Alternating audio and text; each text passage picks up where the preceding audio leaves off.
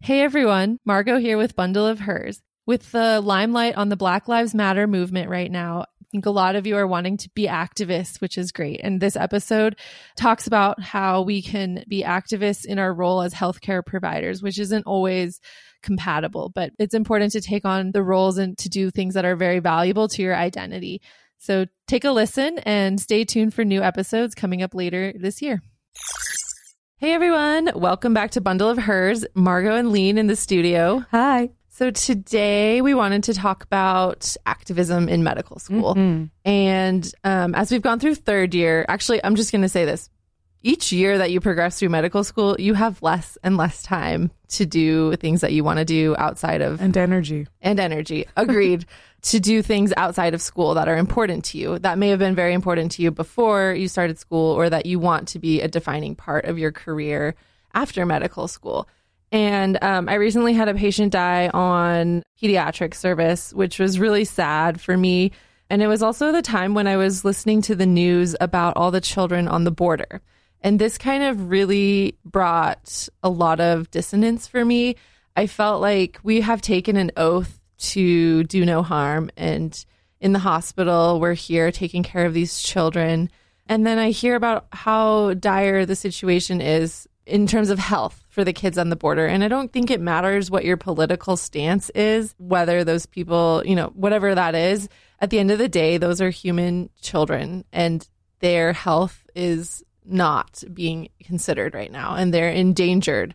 And I feel like as a you know, aspiring pediatrician and psych child and adolescent psychiatrist, that really rocks me to my core. And I feel so helpless just listening to the news. And then here I am working 13 hour days. I get home and I barely have enough time to take care of myself. And so it just seems to be like an added stress. I don't know, Leen, how have you felt in terms of like listening to the news about things that you're passionate about, but also managing school? My initial passion for even wanting to go into medicine was seeing how you know doctors were working on the ground level in in Palestine during the uprisings when there's you know innocent people dying from like airstrikes, demonstrations, anything like that. And so that was my initial passion going to med school.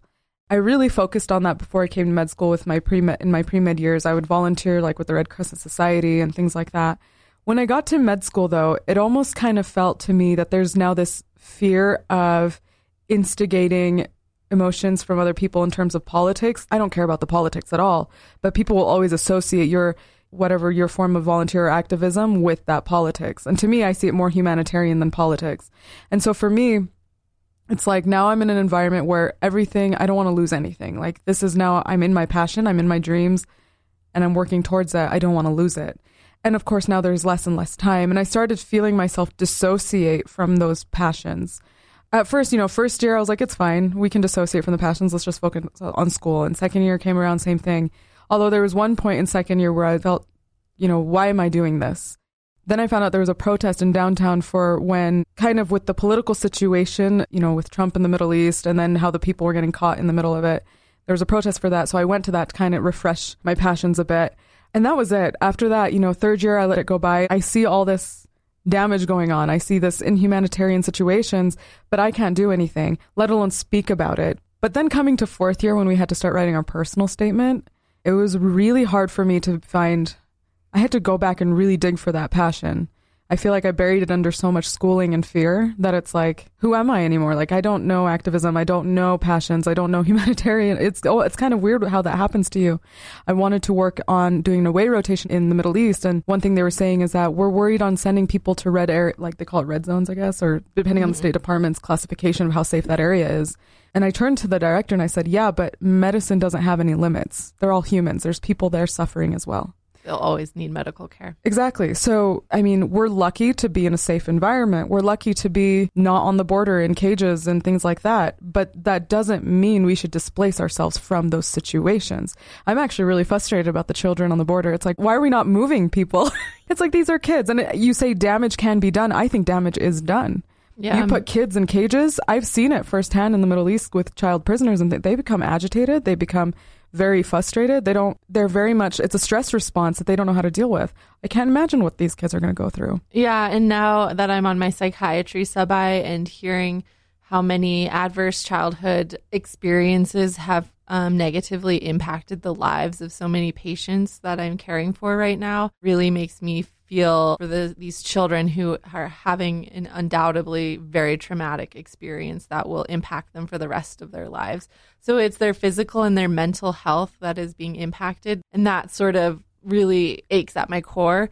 I'm glad to hear that you say you also dissociated kind of from the news during third year because that's kind of was also my defense mechanism was to just turn off the news ignore it and kind of you know one foot in front of the other get through third year but in the back of my mind i always wondered like is this my privilege that i have to be able to right. turn it off that i can turn off the news and like turn a blind eye to it and go on with my life because it's not directly impacting me right here right now? Um, and i wonder how if you know palestine being more innately tied to your identity and culture how how is it to turn it off and to dissociate? How how was that process for you I mean, I definitely lost a big part of myself in the sense I always used to tell myself when I was a kid, it's like, okay, well, if it wasn't for war and occupation in Palestine, I'd be a video game designer, you know, something like that. But even as I try to go through those avenues, it's like I feel very strongly tied to these people's plight in life. It's not their choice to be under occupation. It's not their choice to be, you know, they're not even under the lens of the world leaders in a sense for their human rights and their just peaceful living to dissociate from that was like, well, why am I here? Why was I in med school in the first place? I didn't come to just go get a five to nine job and just sit, see patients, write notes, and go home. That is not what I'm here for. Um, and that became really hard for me in second year when, especially towards the board exams, and then third year towards the board exams. And I said, well, what's the point? You know, what's the point of me doing this? And then now writing my personal statement, I really had to find that fire in me and relight it up. And I'm still working on that. I think as I started to try to go back into the community and trying to meet people who have the same passions as me, it's helped a lot in the sense of trying to get my words back out. It goes back to do I have that privilege as turning off my thoughts and my worries about those kids as well on the borders, you know, because mm-hmm. at the same time it's like it's not affecting me, but is it, you know? And mm-hmm. and I don't know, I feel like it's such a hard place to be. I think especially for I don't know, for me at least, like it's like this is why I'm in medicine. I'm not in medicine to like be in safe. I mean, we're always trying to be safe, but I'm not trying to be in safe areas. Like that's not the purpose of why I want to go into medicine. Mm-hmm. You know, I'm trying to reach people who have no stability, and I feel like doctors bring a piece of that stability. You know, we can bring a peace of mind to a community that has none. And so when I see that, when I see, you know, families being torn apart, when I see people just worried about everyday life now in the US around me, land of opportunities, dreams, and things like that. And this is what's happening. I don't know. It's shocking to me. It's absolutely shocking, especially because we're raised with the notion of when we when we learn history and all the horrible things that happen in history, we say, "Oh, but you know, we're a land of peace, and that will never happen again," right? And so it's like we need to check ourselves. We need to make sure that we understand humans are humans in the end. And I think. Mm-hmm. One privilege that I am kind of proud of is that proud of is that we're in medicine and we understand that humanitarian side. I really agree with that, Leen. I think that's kind of one thing that drives me in all this dissonance and feeling helpless right now is that like I'm working towards having an MD so that I can have the power to go and and do something about it, something that I want to do and feel like I can do and offer help. Um, right now, I can't do that because you know I'm a medical student, but I just have to keep reminding myself that the way I will help in the future is you know like through having an MD I, I feel like we talk about third year like it's this isolated event where we're so stressed and have have no you know no time. And now now we're kind of coming you know the shade has lifted so to speak and we're feeling like oh we're writing our personal statement and having time to sort of reconnect after mm-hmm. we've been disconnected. But the reality is residency is right. more demanding time wise and yeah. emotionally wise so how do you think that you're going to go forward in residency and carry on this passion because it's going to be another four or five years before we can actually go out and fully have autonomy over our yeah. schedules and what we want to do, right? I think though, once you have that degree, like for me, having that MD is very important to me because now I know that there's nothing that can take that away from me. That knowledge of being a doctor, nobody will ever take that away from me. And so, being a resident, I'm now actually going to be working one on one and actually being in charge of patient care I think that that will help me be able to implement my passions with those patients. Uh, versus, you know, when you're a med student and you're constantly thinking about the next shelf, thinking about tests and all these, you know, it, it distracts us, right? But then, you know, those moments when you're on the wards and, and you have that one patient that you, you connect with and, you know, you're able to kind of, I don't want to say translate, but become that bridge between the patient and the team.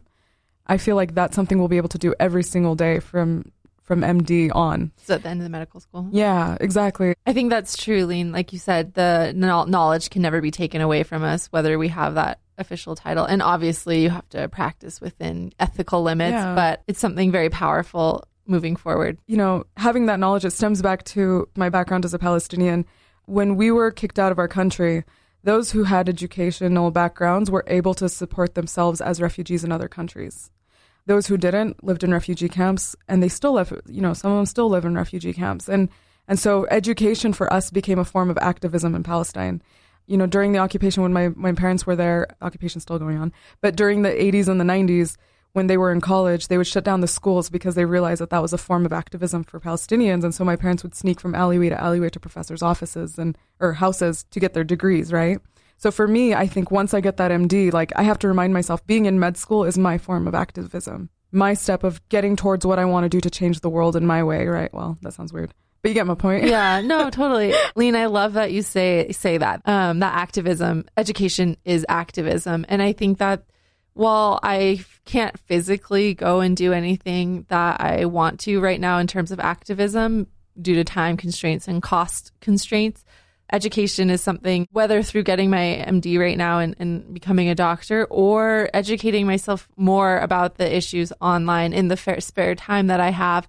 I think Instagram is a great way to sort of stay connected a little bit within healthy limits, right? There's always boundaries on, for me anyways, on social media.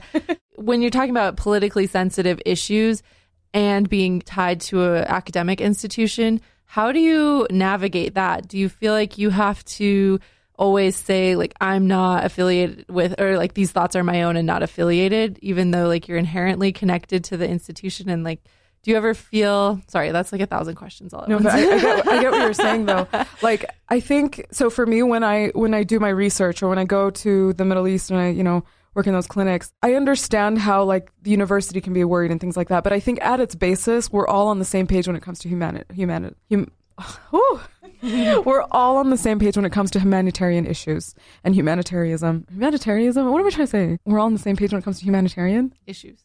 Issues. Okay. At its basis, with the university and myself, we have a common goal and we have a common belief in being humanitarian, right?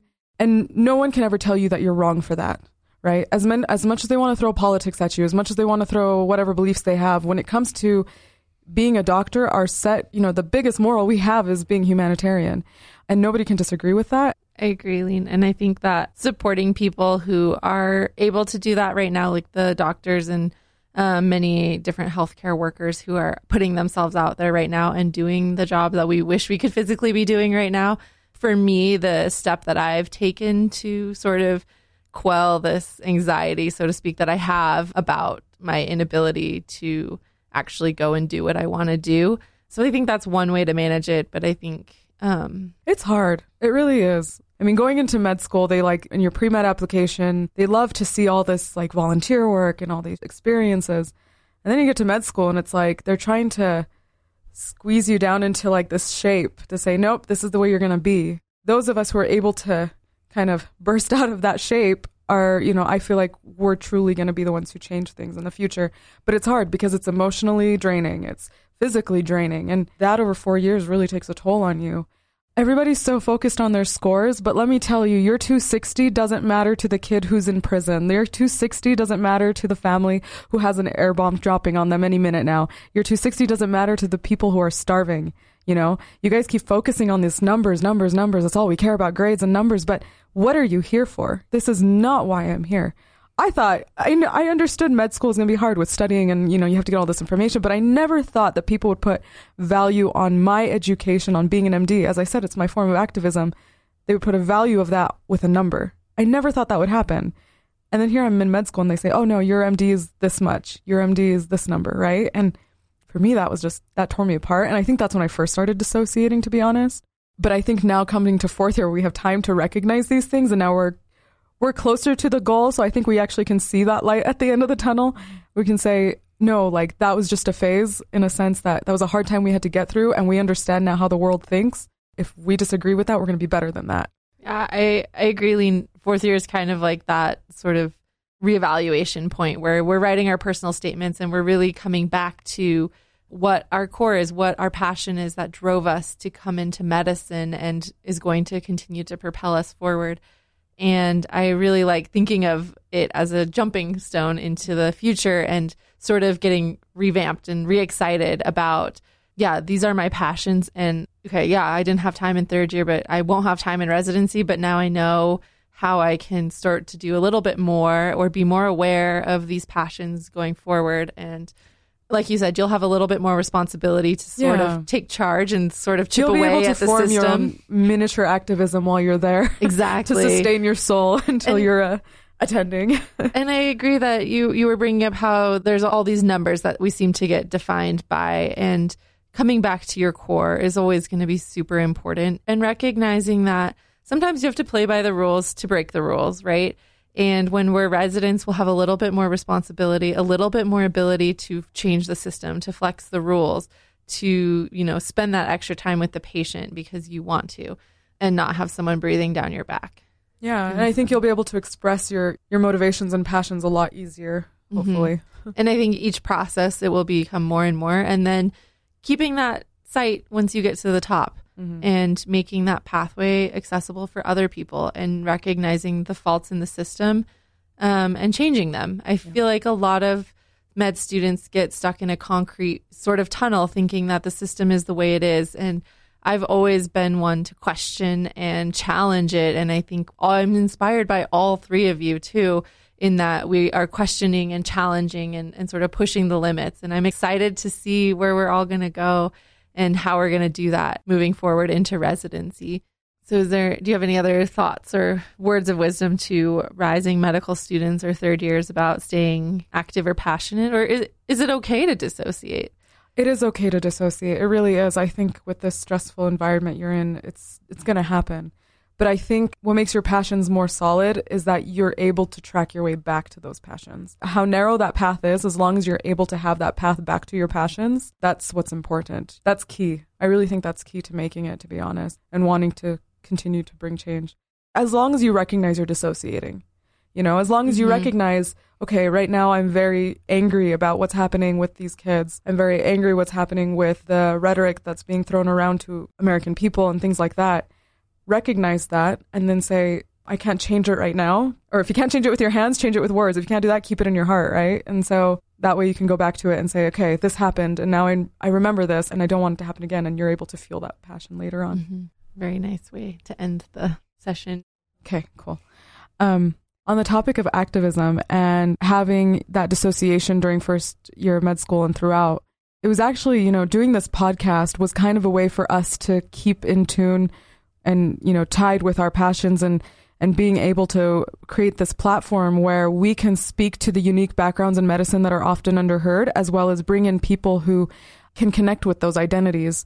And then in a bigger picture, be able to connect with everybody else to say, hey, look, this is a part of medicine that we feel is being unheard. This is a resource for you to go to or someone for you to talk to and reach out to. And create a community around that. Exactly. A few months ago, um, it was a first year who uh, identifies as a Palestinian, who's very passionate about Palestine, identifies as Palestinian American, and she's now a first year uh, student here at the U. And she was listening to our podcast, and she immediately reached out to me. and She said, "You're talking about Palestine on a podcast, and you're a woman, and you're a fourth year med student at the same school I'm at. I can't believe this is happening. I never thought I would meet someone like this." And I was like, oh my gosh, I can't believe I would meet someone like this either. Like, I didn't think this podcast would connect me to someone like this, even though I feel like now looking back at it, of course it would. you know, now we've become very, I've become very close friends with her. And um, we're always talking about kind of our struggles going through med school from both our cultural background as well as being Palestinian American in, in medicine and how that we're here for our passions because of what we've seen in our lives and things like that. Um, and how the world tries to stop us at every forefront saying, you know, you're wrong, your passions don't matter, your experiences aren't real. And here we are saying, no, it does. So shout out to Lena. We appreciate your input. We appreciate you reaching out to us and welcome to medical school. I think it's a beautiful thing to Leen what you just described of creating a community and sort of a a, a boiling stone to have these conversations in real life um, after people have listened to the podcast. Uh, I, I, posted um, about the patient that died and my experience with that um, a couple days ago. And I actually got a lot of support, which was really helpful for me in processing it as well. But one of the great things that happened is a third year medical student approached me and asked me how they could better prepare for that situation. And they felt it was really helpful to know that that was an experience that was on the horizon and that it is difficult and to know that you can be vulnerable. And so I think that was a really great interaction as well that stemmed from the podcast. So we just want to remind you guys that we're here for you. We're very interested to hear your stories, how you're connected to us. If you want to continue, we always say continue the conversation and we're very authentic and honest about that. We want to continue these conversations. We're talking We need to continue these conversations. Yeah, exactly. We yeah. need to. And, and that's why we started this podcast to continue these conversations and and it doesn't even have to be with us. You can reach out to your friends and say, "Hey, did you hear that topic on this episode?" and and continue it. That's the whole goal. And so we hope you reach out to us, reach out to your friends, and continue the conversation on Instagram at Bundle of Hers, on Facebook, or on Twitter. Thanks for listening. Thanks, y'all. Round of applause. I don't even know how you do round of applause. Psychos. Just kidding.